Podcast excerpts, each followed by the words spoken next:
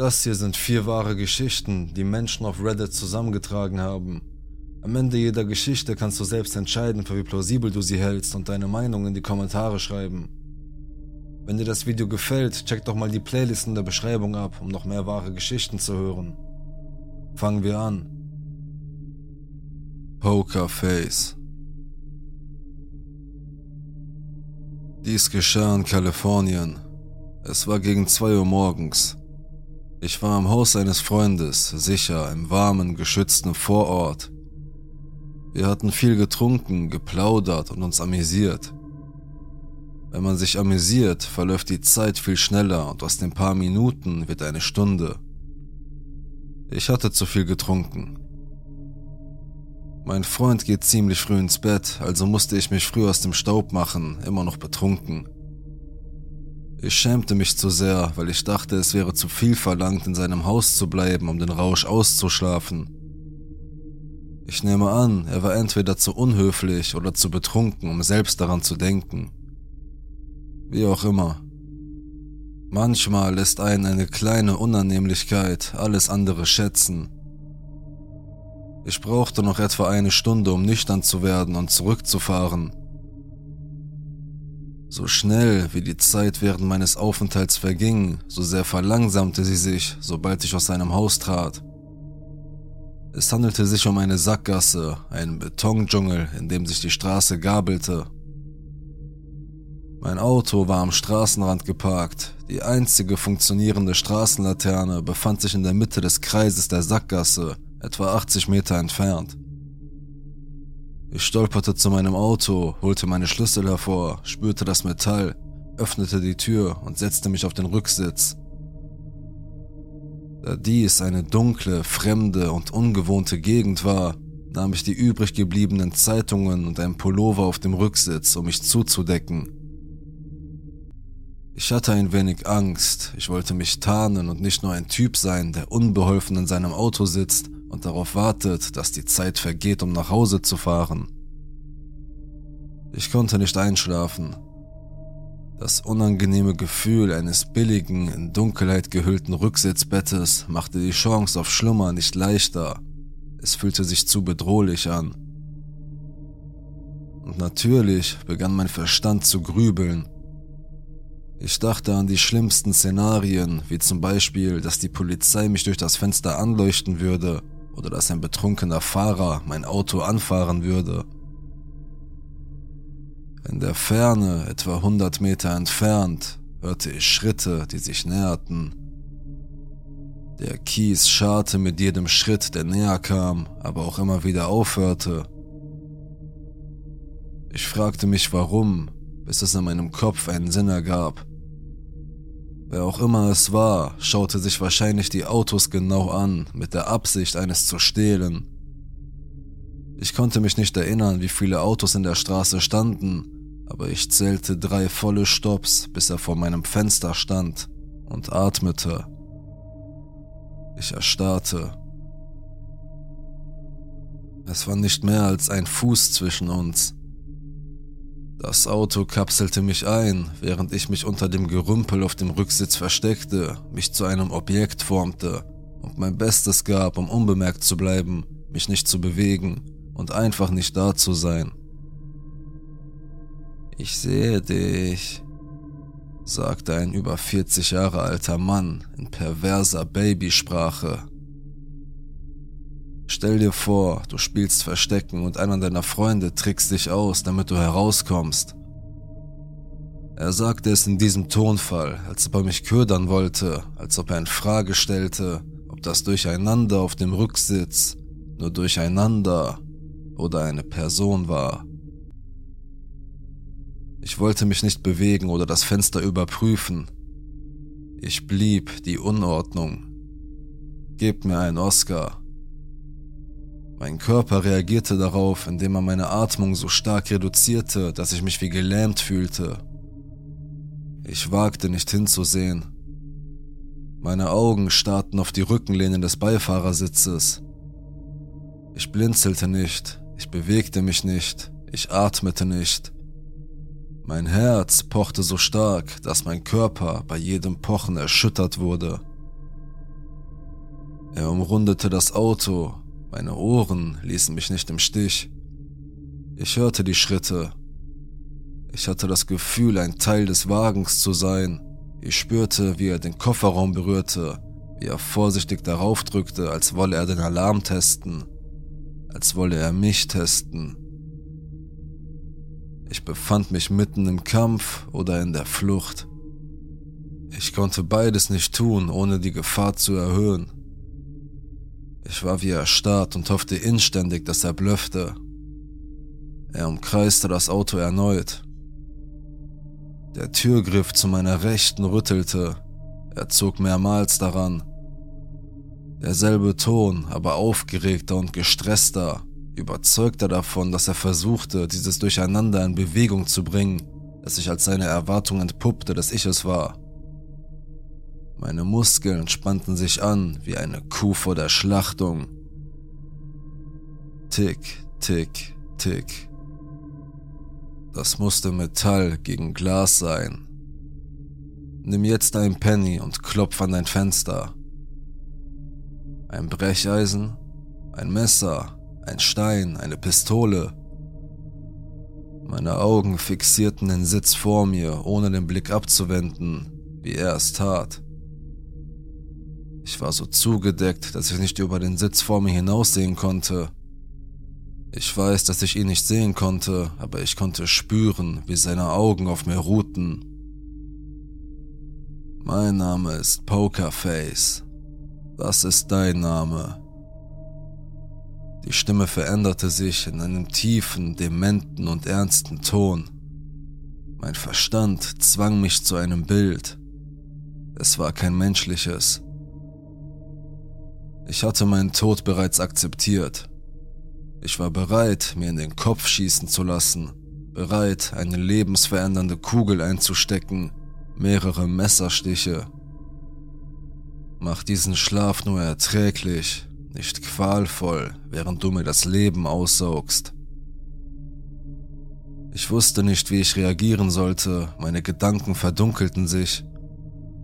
Ich stellte mir vor, wie mein Freund am nächsten Morgen nach einer ruhigen Nacht, in der er sicher und gut geschlafen hatte, aufwachte und meinen verstümmelten, geschändeten und blutigen Körper vor meiner Autotür entdeckte. Da hörte ich nur noch mein eigenes Herz. Was machte diese Person jetzt? Starrte sie mich mitten in der Nacht einfach nur an? Redete sie mit mir oder mit einem unordentlichen Haufen auf dem Rücksitz? Die Zeit stand still. Die Schritte wurden in der Ferne verschluckt. Gott sei Dank war er weg. Ich wartete eine weitere Stunde, bis die Sonne sich andeutete. Ich sprang auf meinen Vordersitz und raste mit großen Augen und nüchtern aus dem Auto. Also, Pokerface, lass uns nie wieder treffen.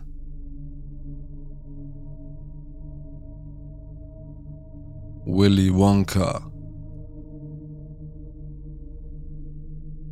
Dies geschah vor über zehn Jahren, irgendwo in Nord-Michigan während des Sommers. Meine Freundin Kathy, 18, die Halbschwester meines Freundes May, 16 und ich, 17, fuhren von unserer Heimatstadt runter, um Freunde zu besuchen.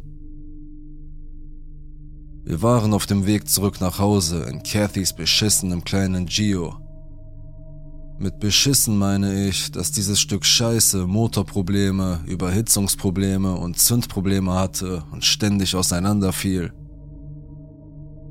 Mehr als einmal ist er mitten auf der Straße stehen geblieben, während wir versuchten, irgendwo hinzukommen. Aber Kathy dachte, wir würden das schon hinkriegen, da wir auf dem Weg zu unseren Freunden keine Probleme damit gehabt hatten. Es ist kurz nach Mitternacht und wir sind etwa eine Stunde von zu Hause entfernt. Es ist niemand auf der Straße, dichte Wälder auf jeder Seite, keine Straßenlaternen, kein Mond. Ich kann kaum über die Windschutzscheibe hinaussehen, weil ich an einer Form von Albinismus leide, die mich auf dem linken Auge erblinden und auf dem rechten Auge sehr schlecht sehen lässt.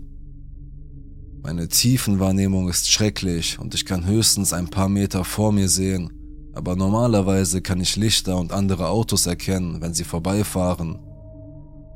Manchmal auch Straßenschilder und Menschen, wenn sie nah genug sind. Wir fuhren diese schmale, hügelige Straße hinunter und als wir einen Hügel hinunterfuhren, machte der Gio ein seltsames Geräusch. Kathy fing an zu bremsen und als wir am Fuß des Hügels ankommen, geht der Wagen aus. Kathy flucht und schaltet die Warnblinkanlage ein. Sie und ich steigen aus und ich helfe, die Motorhaube zu öffnen, woraufhin eine Menge Rauch aufsteigt. Nachdem sich der Rauch weitgehend verzogen hat, versucht Kathy herauszufinden, was dieses Mal schiefgelaufen ist. Wir stehen mindestens 45 Minuten im Dunkeln, bevor wir feststellen, dass sie das Auto nicht reparieren konnte und einen Abschleppwagen brauchte. Damals gab es noch keine MapQuest-Ausdrucke, wir konnten also nicht einfach unser Smartphone zücken und den nächsten Abschleppwagen suchen. Ich beschloss, meinen Freund Caleb anzurufen, damit er uns abholt und schlug vor, dass wir mit einem Abschleppwagen kommen, um den Gio bei Tageslicht zu holen. May und Kathy sind einverstanden, also hole ich mein klappriges Nokia heraus und rufe meinen Freund an. In diesem Moment wird mir klar, kein Empfang. Ich frage May und Kathy, ob einer von ihnen Empfang hat. Beide schauen nach und schütteln den Kopf. May wird ein bisschen panisch und wir halten alle unsere Telefone hoch und versuchen vergeblich ein Signal zu bekommen. Es ist verdammt heiß und nachdem wir keinen Empfang haben, fühlen wir uns alle ein bisschen unwohl und verängstigt. May fleht uns an, etwas zu unternehmen, denn sie hat mehr Angst als Kathy und ich. Kathy versucht, May zu beruhigen und ich frage mich, ob die dichten Wälder und Hügel unseren Empfang blockieren. Ich sage May und Kathy, dass sie beim Auto warten sollen und laufe von ihnen weg den Hügel hinauf, den wir gerade heruntergekommen sind, und halte dabei mein Handy hoch. Immer noch kein Empfang. Ich gehe immer weiter weg, bis ich die Spitze des Hügels erreiche. Ich kann die Umrisse des Geo nicht mehr sehen, aber ich kann May immer noch aus der Ferne hören. Selbst auf dem Gipfel des Hügels bekomme ich kein Signal. Ich weiß, dass es an den Bäumen liegen muss, und so komme ich auf die Idee, auf einen Baum zu klettern und von dort aus anzurufen. Nur um zu sehen, ob es funktioniert. Im Nachhinein betrachtet war das nicht meine beste Idee, aber da ich ein Idiot bin, schlendere ich in den Wald, um einen kletterbaren Baum zu suchen. Zu diesem Zeitpunkt will ich einfach nur noch nach Hause und das ist das Einzige, woran ich denke. Ich finde einen schönen Baum mit niedrigen Ästen und hebe meinen Körper zum Stamm hinauf. Ich klettere die Äste höher und höher und etwa auf halber Höhe fällt mir meine Zigarettenschachtel aus der Hosentasche. Ich ärgere mich ein bisschen, aber ich denke mir, dass ich sie einfach suchen kann, wenn ich wieder nach unten klettere. Oben angekommen, hole ich mein Handy heraus und halte es hoch. Ich habe Empfang Erleichtert rufe ich Caleb an, aber er nimmt nicht ab, also rufe ich erneut an, bis er es tut. Er meldet sich mit verschlafener, aber genervter Stimme, aber das lasse ich mir nicht bieten und erkläre ihm einfach unsere Situation. Er fragt, wo wir sind und ich nenne den Namen der Straße und meine Schätzung, wie weit wir auf ihr sind. Er sagt, er werde sich auf den Weg machen und bittet mich, zurückzugehen und mit May und Kathy zu warten, dann schreit er mich an, weil ich so dumm war und im Dunkeln mit meiner schlechten Tiefenwahrnehmung auf einen Baum geklettert bin. Ich versichere ihm, dass es mir gut geht. Er ist skeptisch, sagt aber okay und wir legen auf. Ich fange an, den Baum hinunter zu klettern, aber meine Hand berührt einen großen Klumpen Harz. Also halte ich an und versuche, den klebrigen Schleim an meinem Hemd abzuwischen. Ich bin schon verschwitzt und eklig, also bin ich darüber nicht gerade erfreut. Während ich es nicht schaffe, mir den Dreck von den Händen zu wischen, höre ich das seltsamste Geräusch von irgendwo unter mir. Ich erstarre völlig, weil ich nicht weiß, was das für ein Geräusch ist, aber es bewegt sich ziemlich schnell. Ich starre hinunter in die Dunkelheit unter mir, kann aber nichts sehen. Ich höre nur dieses Geräusch, das sich fortsetzt. Es kommt näher und näher und dann höre ich es direkt unter meinem Baum. Und dann hört es auf, direkt unter meinem Baum. Ich halte mich an den Ästen fest, so gut ich kann und warte. Ich höre das Rascheln von Blättern und das Knacken von Zweigen und nach einer Weile hört es auf und das seltsame Geräusch beginnt wieder, aber es bewegt sich von mir weg, tiefer in den Wald hinein. Ich warte, bis ich das Geräusch nicht mehr hören kann, dann klettere ich weiter hinunter und springe vom Baum.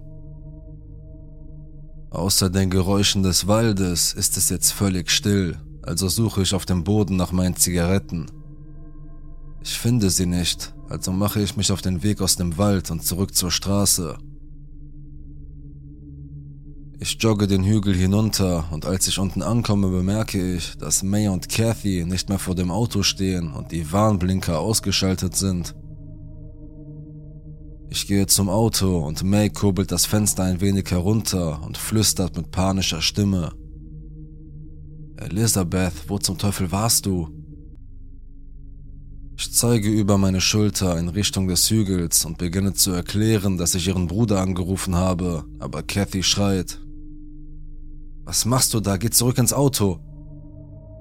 Ich werfe ihnen einen komischen Blick zu, aber May entriegelt und öffnet die Tür und ich krieche mit ihr auf den Rücksitz und schließe sie hinter mir zu.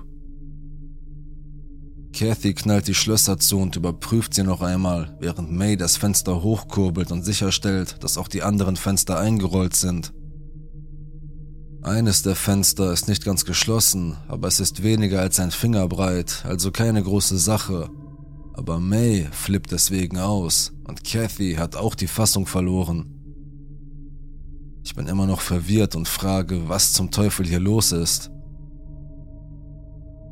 May erzählt mir, dass kurz nachdem ich den Hügel hinaufgegangen war, eine seltsame Person aus dem Wald kam und ganz komisch den Hügel in meine Richtung hinauflief.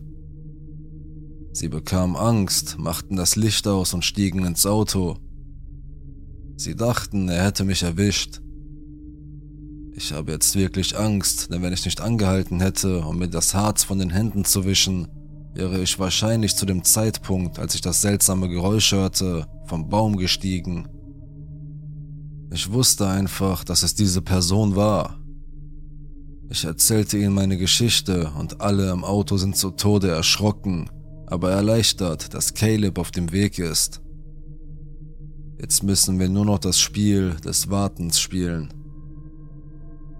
Wir sitzen eine gefühlte Ewigkeit auf der Straße und die Angst, die wir verspürten, ließ die Zeit langsamer vergehen als sonst.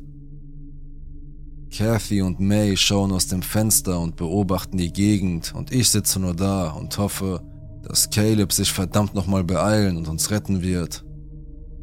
Plötzlich höre ich May wimmern. Mein Gott. Und sie beginnt zu weinen. Kathy reißt ihren Kopf in die Richtung, in die May schaut und unterdrückt ein Keuchen. Ich schaue dorthin, wohin sie schauen. Ich sehe nichts als die Dunkelheit. Aber dann höre ich es durch die kleine Öffnung im Fenster. May duckt sich, als ob sie sich dadurch unsichtbar machen würde, und Kathy versteckt ihren Kopf hinter dem Lenkrad. Ich folge ihrem Beispiel und kauere mich in meinem Sitz zusammen, aber das Geräusch dringt bis zum Fenster vor. Ich kann fast die Silhouette eines großen, schlanken Mannes ausmachen. Und dann drückt er sein Gesicht gegen Mays Fenster und ich kann ihn endlich sehen. Niemand schreit, man sollte meinen, wir würden es tun, aber es geschah nicht. Wir haben uns alle nur gegenseitig angestarrt. Er schaut eine Weile zu uns rein, bis Kathy ihr Licht einschaltet in der Hoffnung, dass es ihn abschreckt, aber es hat nichts gebracht. Der Kerl ging einfach zum Auto und stellte sich vor die Scheinwerfer. Vielleicht dachte er, er könnte uns am Wegfahren hindern. Ich weiß es nicht. Ich konnte seine Gesichtszüge nicht sehr gut erkennen, aber der Kerl muss etwas über 1,80 Meter groß und nicht älter als 30 gewesen sein. Er hatte das Gesicht eines ganz normalen Mannes, nichts Besonderes, nichts wirklich Unheimliches oder besonders Gruseliges, das einem auffallen würde, wenn man diesem Kerl am helllichten Tag begegnete. Dunkles, rasiertes Haar, blasse Haut, langes Gesicht. May sagte, er habe helle Augen und Stoppeln mit Augenbrauen, die ihn so aussehen ließen, als sei er immer besorgt, aber das konnte ich nicht erkennen, also musste ich mich auf ihr Wort verlassen. Was wirklich seltsam war, war, dass es um die 26 Grad waren und dieser Kerl Korthosen trug und einen übergroßen Pullover mit abnorm langen Ärmeln. Die Ärmel reichten ihm bis über die Hände und schlotterten hin und her, während er vor dem Gio herumlief. Ich weiß nicht, wie lange er vor dem Auto stand, aber es war eine ganze Weile. Dann begann er etwas wirklich Bizarres zu tun. Er verschränkt die Arme vor dem Gesicht, was ich nur so beschreiben kann, dass er wie eine Gottesanbeterin aussieht, weil seine Ärmel herunterhängen. Und dann fängt er an, im Kreis um das Auto zu laufen, wobei er rhythmisch zwei Schritte vorwärts und einen zurück macht, wie der gottverdammte Willy Wonka aber auf Speed oder so. An dieser Stelle bemerkte ich, dass das Geräusch genau zu dem Geräusch passte, das ich hörte, als ich wieder auf dem Baum war. Er machte die zwei Schritte vorwärts, einen Schritt zurück im verdammten Wald, als er hinter mir her war, als wäre das nicht schon seltsam genug. Inzwischen schluchzte May und Kathy schien sich übergeben zu müssen, also hatte ich das Gefühl, dass ich die Mutige sein musste. Ich schaute auf die kleine Lücke im offenen Fenster und als er dorthin kreiste, sagte ich, Hey Mann, kannst du mal aufhören? Du machst uns echt Angst. Er hörte mich eindeutig, also zwinkerte er mir zu und schaute durch die Windschutzscheibe zurück ins Auto, direkt zu mir. Ich forderte ihn mit Nachdruck aufzugehen und er machte eine längere Pause, lächelte und verschwand dann wie Willy Wonka aus meinem Blickfeld in die Dunkelheit. Nach einer Weile sagte Kathy, er sei im Wald verschwunden und May meinte, ich kann nicht glauben, dass das funktioniert hat. Wir lachten darüber, was für ein komischer Kauz er war und dass wir froh waren, dass er weg war und so weiter. Und wir gingen zurück und warteten auf Caleb, etwas beruhigt, aber immer noch paranoid.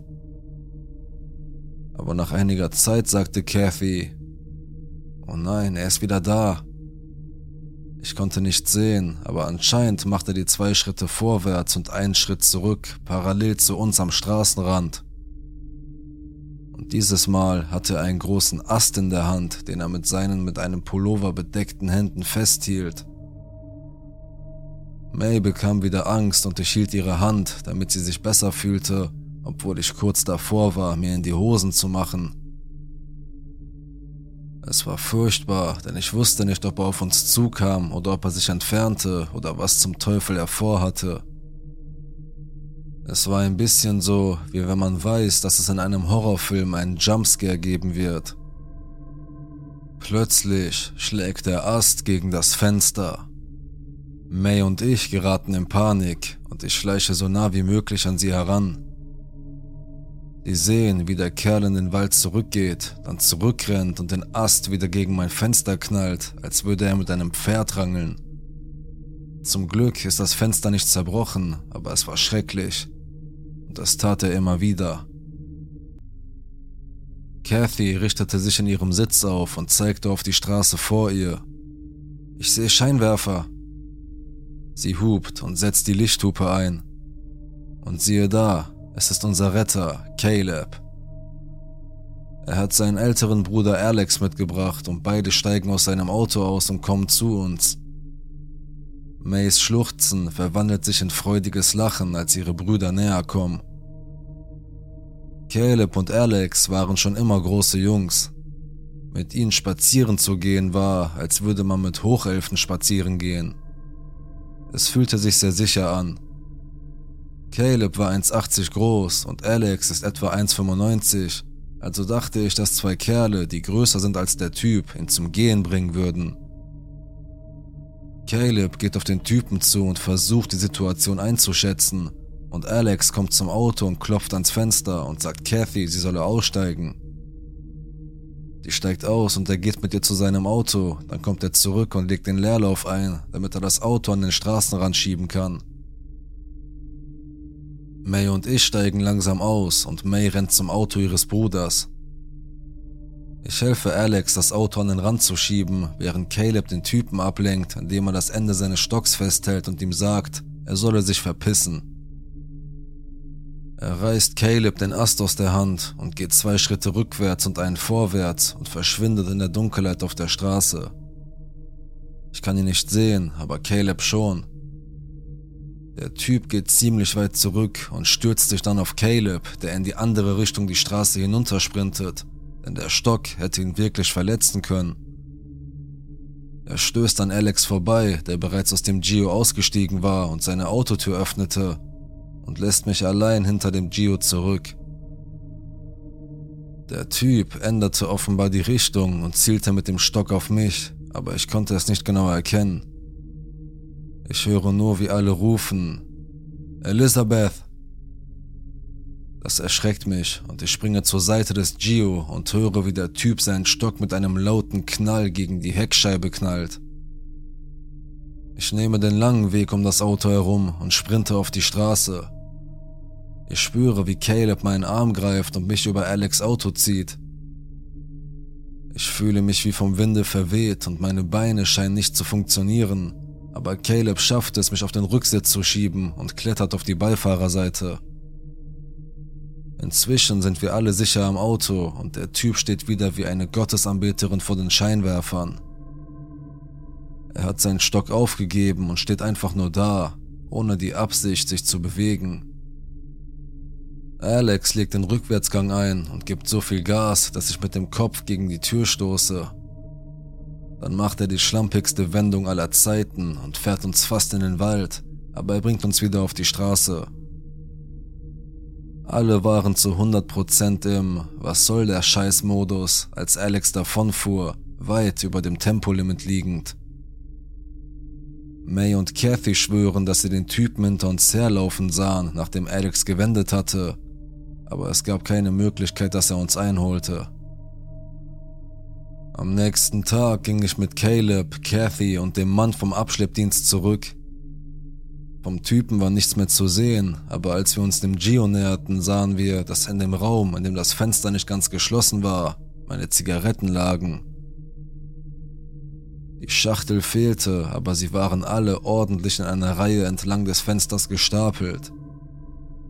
Ich zweifle nicht daran, dass es das Werk des Typen war,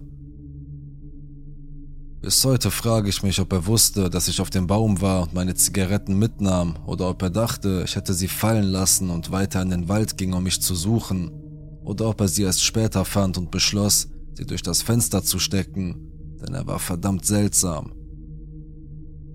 Ich frage mich auch immer noch, was zum Teufel seine Absichten waren. Ich habe immer noch so viele unbeantwortete Fragen. Hitchcock. Die Eltern meiner Nachbarin zogen in den 60er Jahren von Indien nach Großbritannien.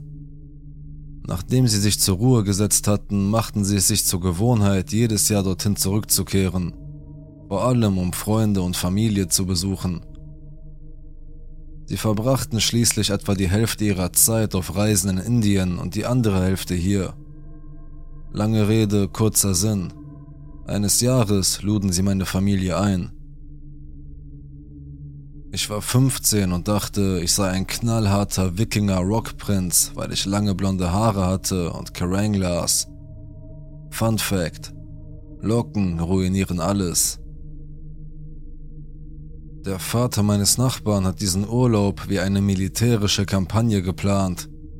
Als wir ankommen, überreicht er jedem von uns eine braune Mappe mit unserer Reiseroute Hotelbroschüren, Geldumrechnungstabellen, Zugfahrplänen, vier Passfotos von uns für Formulare und so weiter und eine Liste mit Namen unter der Überschrift Nützliche Leute. Vergiss den Wikinger Rockprinzen. Ich war James Bond, verdammt. Abgesehen von der Tatsache, dass ich mehrmals für ein Mädchen gehalten wurde, hatte ich eine tolle Zeit. Wir kommen in diesem riesigen Hotel mitten im Dschungel an. Ehrlich gesagt, am Arsch der Welt. Das nächste Dorf ist eine dreistündige Fahrt über eine unbefestigte Straße. Kurz vor Sonnenuntergang im verdammten Dschungel. Ich ziehe die Broschüre hervor. Man kann mit Sicherheit sagen, dass dieser Ort unter neuer Leitung stand. Ein einziges Licht brennt in fünf Stockwerken Höhe. Als wir in die Einfahrt fahren, sehen wir eine Gruppe von Männern, die sich um ein großes Feuer versammelt haben. Einer von ihnen steht auf und fängt an, etwas zu schreien, wird aber von dem Mann neben ihm mit einem Schlag auf den Hinterkopf zum Schweigen gebracht. Einer aus der Gruppe kommt herangeschlendert und fordert unseren Fahrer auf, das Fenster herunterzukurbeln. Stell dir Alfred Hitchcock als indischen Drogenbaron vor, denn dann hast du eine ziemlich gute Vorstellung von dem Mann.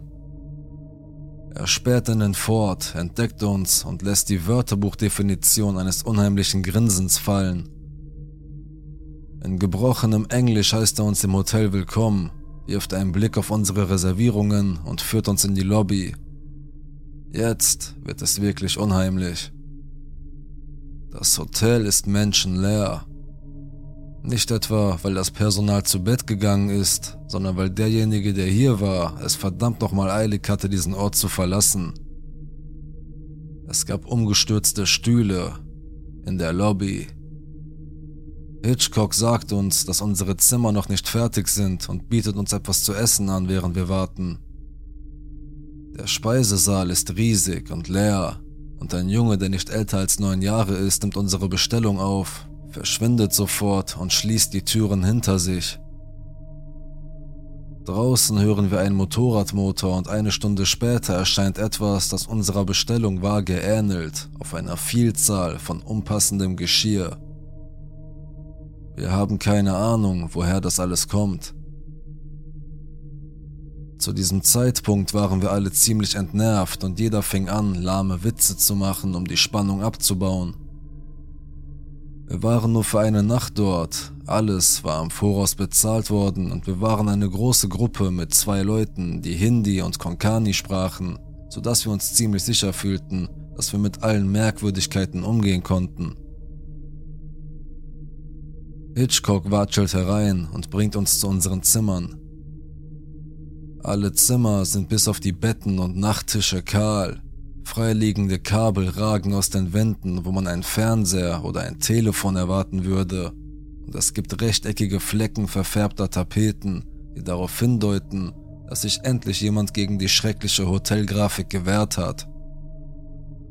Die einzige Dekoration ist dieses gruselige kleine Metallpferd, das einfach auf einem der Nachttische steht.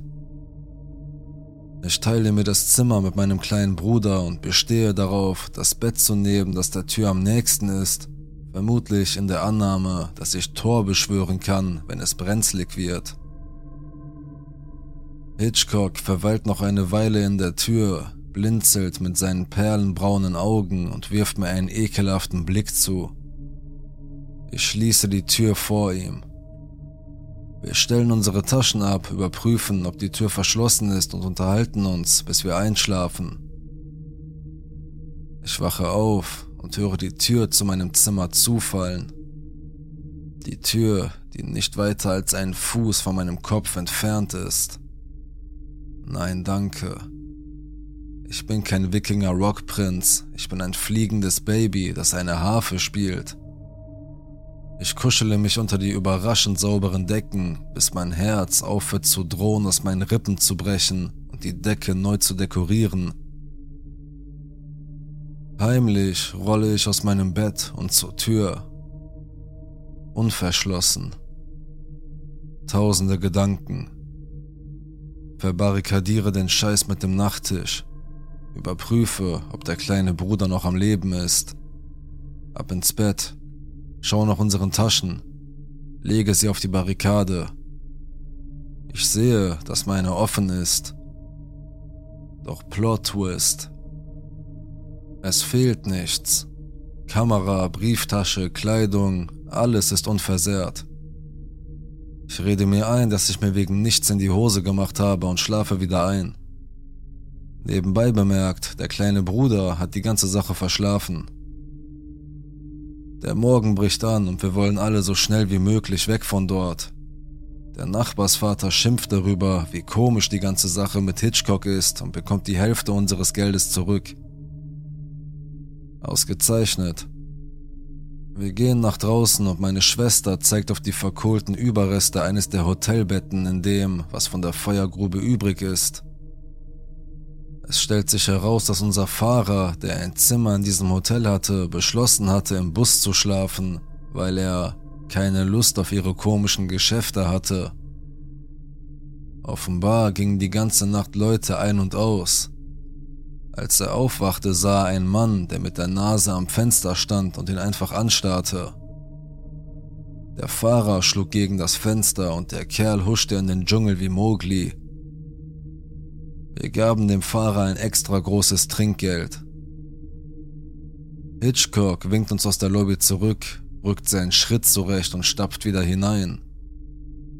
Wir gehen und denken, der Spuk sei vorbei. Nach etwa einer Stunde Fahrt beschließe ich, einen Blick auf unsere Reiseroute zu werfen und ziehe meine Mappe heraus. Mein Herz sinkt augenblicklich. Eines meiner Passfotos ist verschwunden. Ein perfekt großes Rechteck fehlt in der Ecke. Drei kleine Wikingermädchen starren mich an und trauern um ihren gefallenen Bruder. Ich durchsuche die Mappe, frage meine Eltern, ob sie es für irgendetwas genommen haben und fange an, mich zu ärgern. Alles, was in der Nacht zuvor passiert ist, kommt wieder hoch. Ich erkläre, was passiert ist, und es entsteht ein seltsamer Moment der Stille, während sich alle gegenseitig ansehen.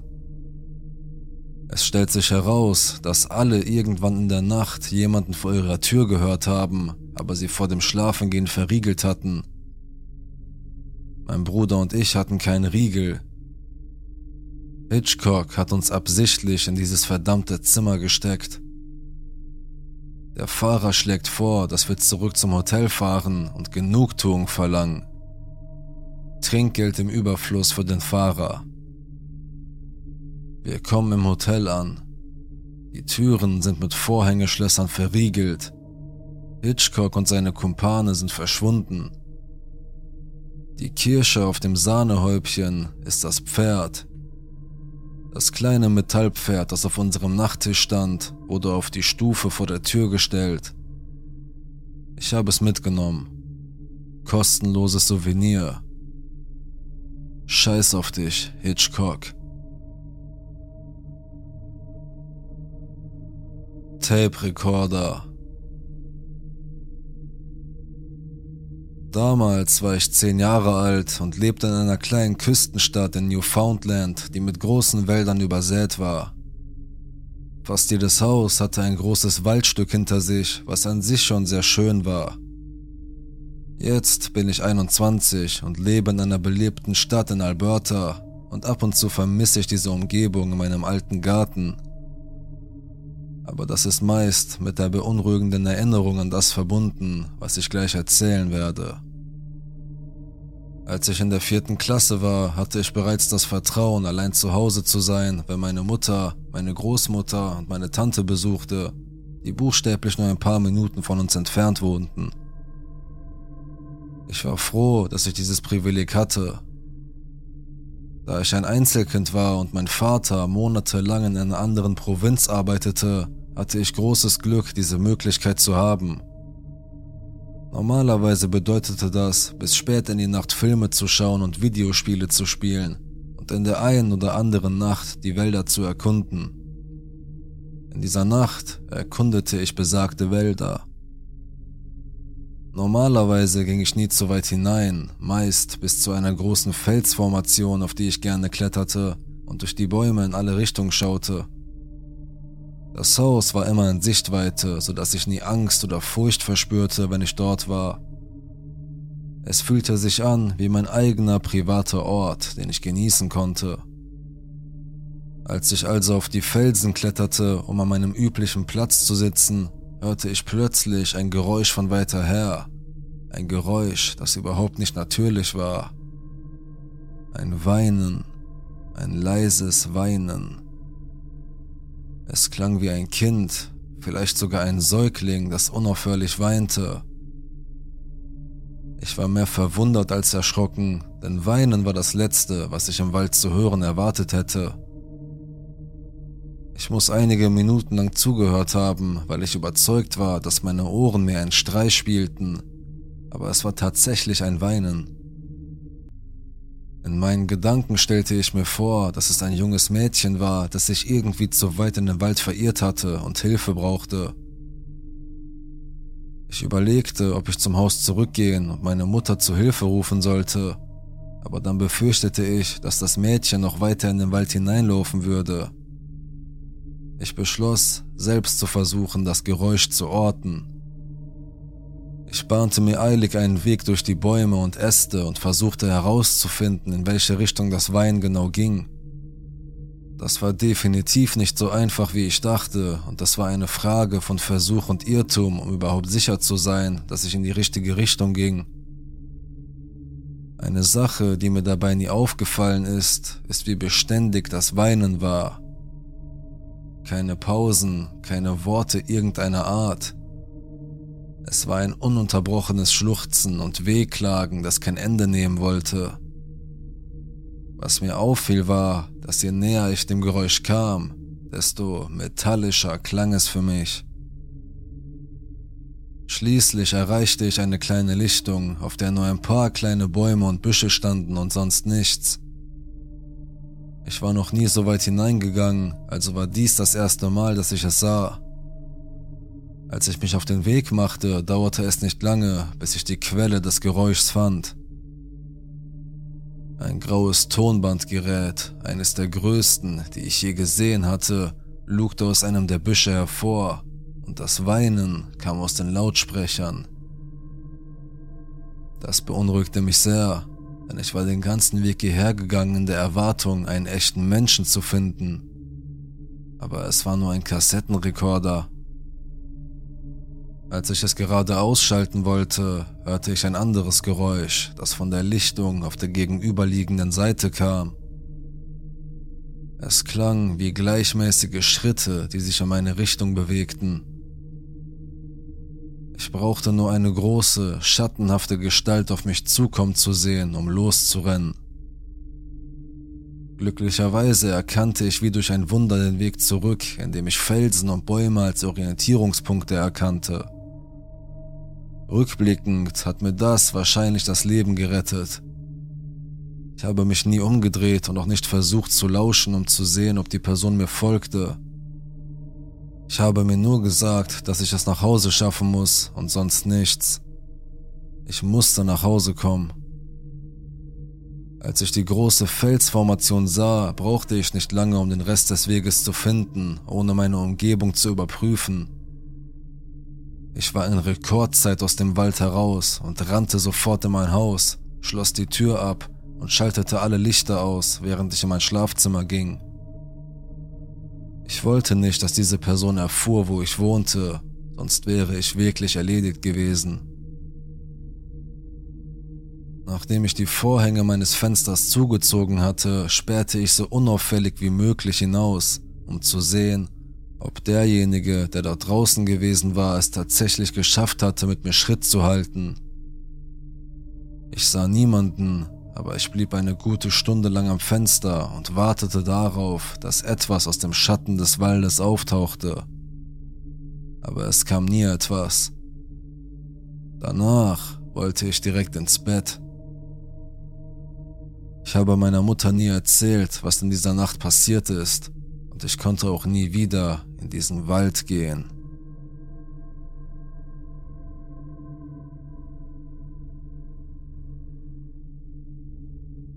Das waren also die vier Geschichten. Was denkst du? Wie viele von ihnen sind plausibel und welche eher nicht? Schreib deine Meinung in die Kommentare und abonniere den Kanal, um kein Video mehr zu verpassen. Man hört sich.